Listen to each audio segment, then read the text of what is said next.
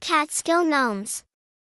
Behind the new Grand Hotel, in the Catskills, is an amphitheater of mountain that is held to be the place of which the Mohicans spoke when they told of people there who worked in metals, and had bushy beards and eyes like pigs.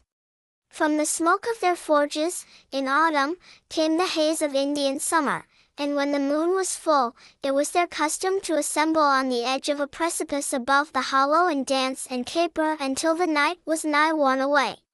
They brewed a liquor that had the effect of shortening the bodies and swelling the heads of all who drank it, and when Hudson and his crew visited the mountains, the pygmies held a carouse in his honor and invited him to drink their liquor.